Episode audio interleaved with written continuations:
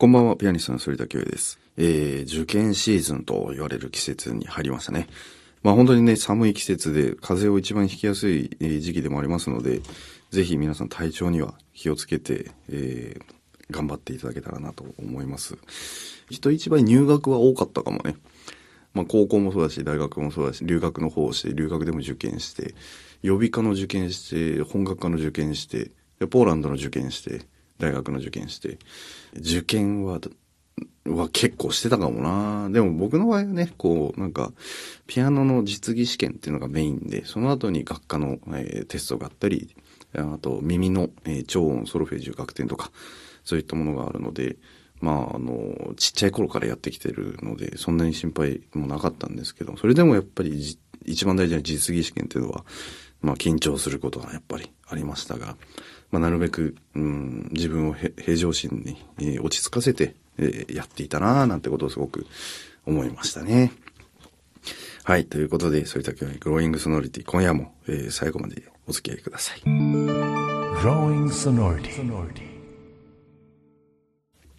それでは今日グローイングソノリティをお送りしております。えー、ここからは音楽にまつわる質問にお答えする音楽質問箱のコーナーです。えー、早速1枚、えー、ペンネーム YM さん、えー、今、シューベルトのピアノソナタ13番に、えー、取り組んでおります。バス、ハーモニー、メロディーの音のバランスや解放した音、えー、狭い曲を、えー、出したり、穏やかで好きな、え曲なんですけども、演奏するのが難しくて行き詰まっております。何かアドバイスください。ということで、えシューベルトのピアノソナタ第13番、アードはですね、イチョウチョウの作品ですけども、僕もまあ、昔よく弾いてた曲で、うん、あの曲ね、冒頭からね、えー、確か10度ぐらいの右手の、えー、手の開きがあったりして、うん、大変だった。もしかしたら、あの、手の小さい方は、こう、ハーモニーの作り方だったり、えー、うん、ペダルの使い方だったりっていうのが難しいかと思うんですけど、シューベルト自身も確か身長が非常にちっちゃくて、で、手もちっちゃかったので、まあそこら辺はもちろん心配しなくてもいいと思いますし、そういう音楽だと思いますが、まああの、シューベルトというのは、まあまずはね、歌曲が、えー、何よりも一番多く書いてきた作曲家ですし、あの、いかにこう、歌い心のある、説得力のある演奏をできるかっていうのがポイントになってくると思うんですよね。やっぱこう、音楽を弾いていて一番なってはいけないのは、こう、ただただ音を連ねて、音を鳴らして弾いているっていうことが一番こう、つまらないというか。ですので、こう、この曲、まあその YM さんなりに、えー、この曲に取り掛かっていて、まああの、この曲とこう共鳴するこう感情のシーンといいますか、うん、それは YM さんのプライベートな、えー、感情で大丈夫なんですけども、えー、そういった思いっていうのをいかに乗っけていくか、特に二楽章なんかもね、あの、すごくき綺麗な、えー、和声、えー、コーダ、えー、コラールですよね。合唱曲みたいな、えー、僕だから僕が弾くときは例えばその、あの、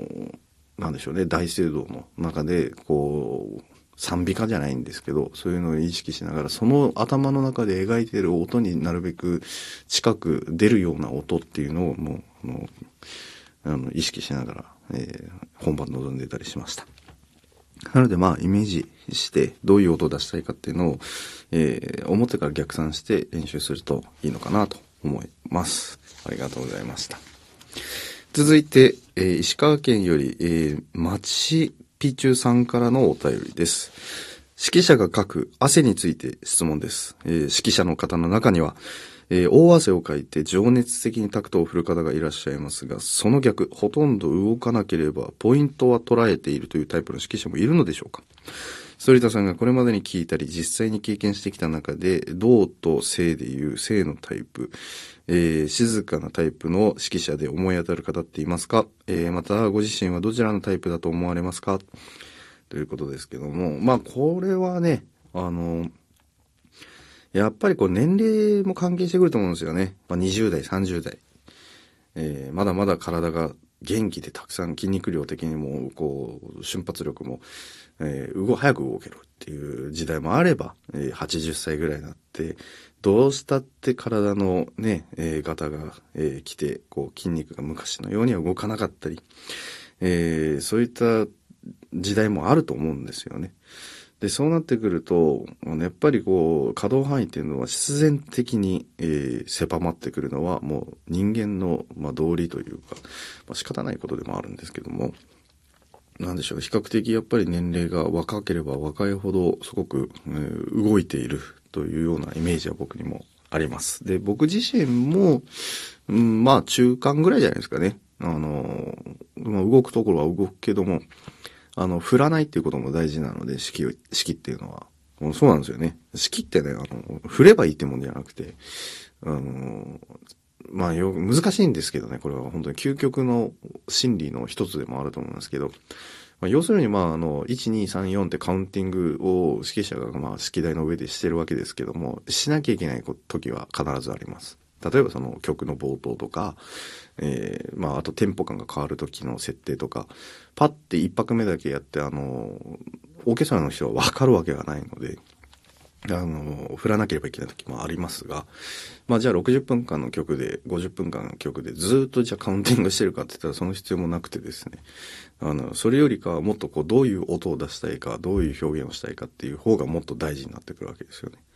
なので、あの、振らないっていう勇気っていうのを持つのはとても難しいんですよね。これがこう言えば簡単なんですけども、実際に自分が式台に立ってみて、こう振り始めて、こう曲が始まりました。で、それで手を下ろす。ただ気をつけの姿勢じゃないんですけど、こう休めというか、まあまあ、手を下ろしてね、こうオーケストラだけを信頼して、メンバーを信頼してこう、もう任せるっていうことが、こう一剣もう腕を振らなきゃいいじゃんみたいな感じで思われるかもしれないけど、意外とこれがね、勇気のあることなんですよね。例えばこう、あ、もしこの3秒後にずれたらどうしようとか、5秒後にずれたらどうしようとか、そう思ったりしてしまうこともあるし、ただ、やっぱり指揮者っていうのは、あの、個人的にはその、もちろん曲をまとめたり、あの、揃えたりとか、あの、もちろん簡単な言葉では言えたりするんですけども、最も大事なのは、その、オーケストラを信頼して、え動かして、で、あの、危険だなと思った時に、えー、ハンドルをもう一回握り直して、えー、方向修正するっていうのが、まあ、あとは方向を導いていくっていうことが一番大事なことだと思いますので、個人的にはこう振るときは振るし、振らないときは振らないっていうスタンスでいます。で、静かなタイプだなと思う、思い当たる方はどなたですかっていうのは質問でありましたけど、個人的に今まで弾いた中で静かだなと思ったのは、あの、ミハイル・ペレットニョフというピアニスト兼指揮者のペレットニョフさんなんですけども、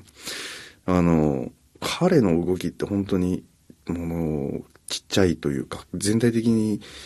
可動範囲はすごく狭いんですけども、それでも音がね、もうバンバンバンバン出てくるような指揮者で、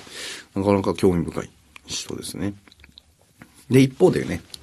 あの、ゲルギエフみたいな、同じ、えー、国の人であげるならば、彼なんかは、もうすごく汗だくになって、こう、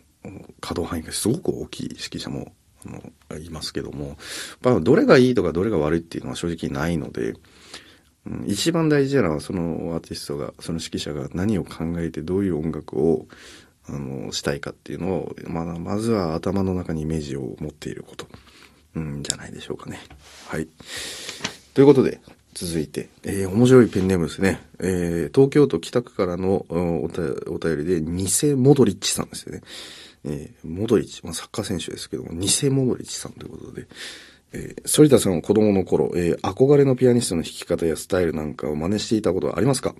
それとも真似をしていたら一流になれないなどと指導を受けてきたのでしょうか？教えてください。あの、いい質問だと思います。真似はしたかと言ったら、そうですね。参考程度じゃないですかね。うん。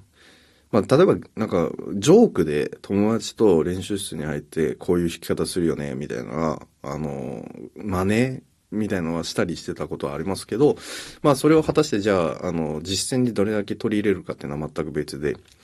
で、逆に真似してできないことはないと思うけど、その、真似していいこともあれば悪いことも正直あると思ってて、あの、まあ、一番悪いことっていうのは、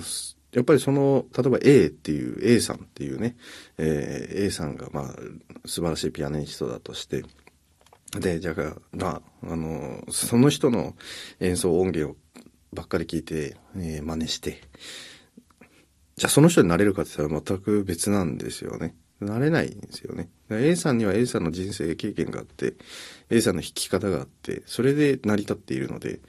やっぱり同じご飯を食べていないで、同じせあの、教師でもなく、うん、練習環境で違う人生を歩んできたのであれば、確実に A さんにはなれないんですけども、だからこそ、まあ参考程度ぐらいに、うん、すればいいんじゃないかなとは思います。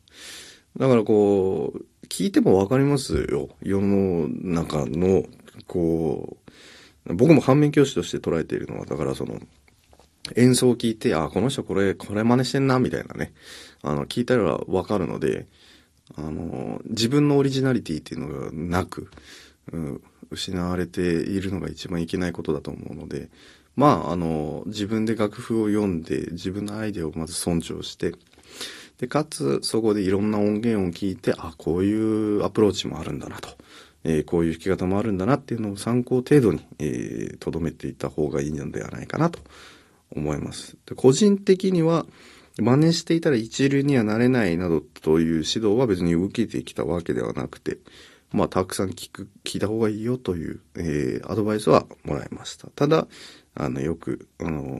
の、僕も先生にも言われたこともあるけど、まあ、その人にしかできないことがあるから、あの、その人になっちゃいけないよっていうのは確かに言われてたかもしれません。ということで、まあ、面白い音楽質問箱、こう、実践的だったり、こう、奏者に対して聞いてみたいみたいなね、ダイレクトな質問がたくさん届いたのはすごく面白かったですね。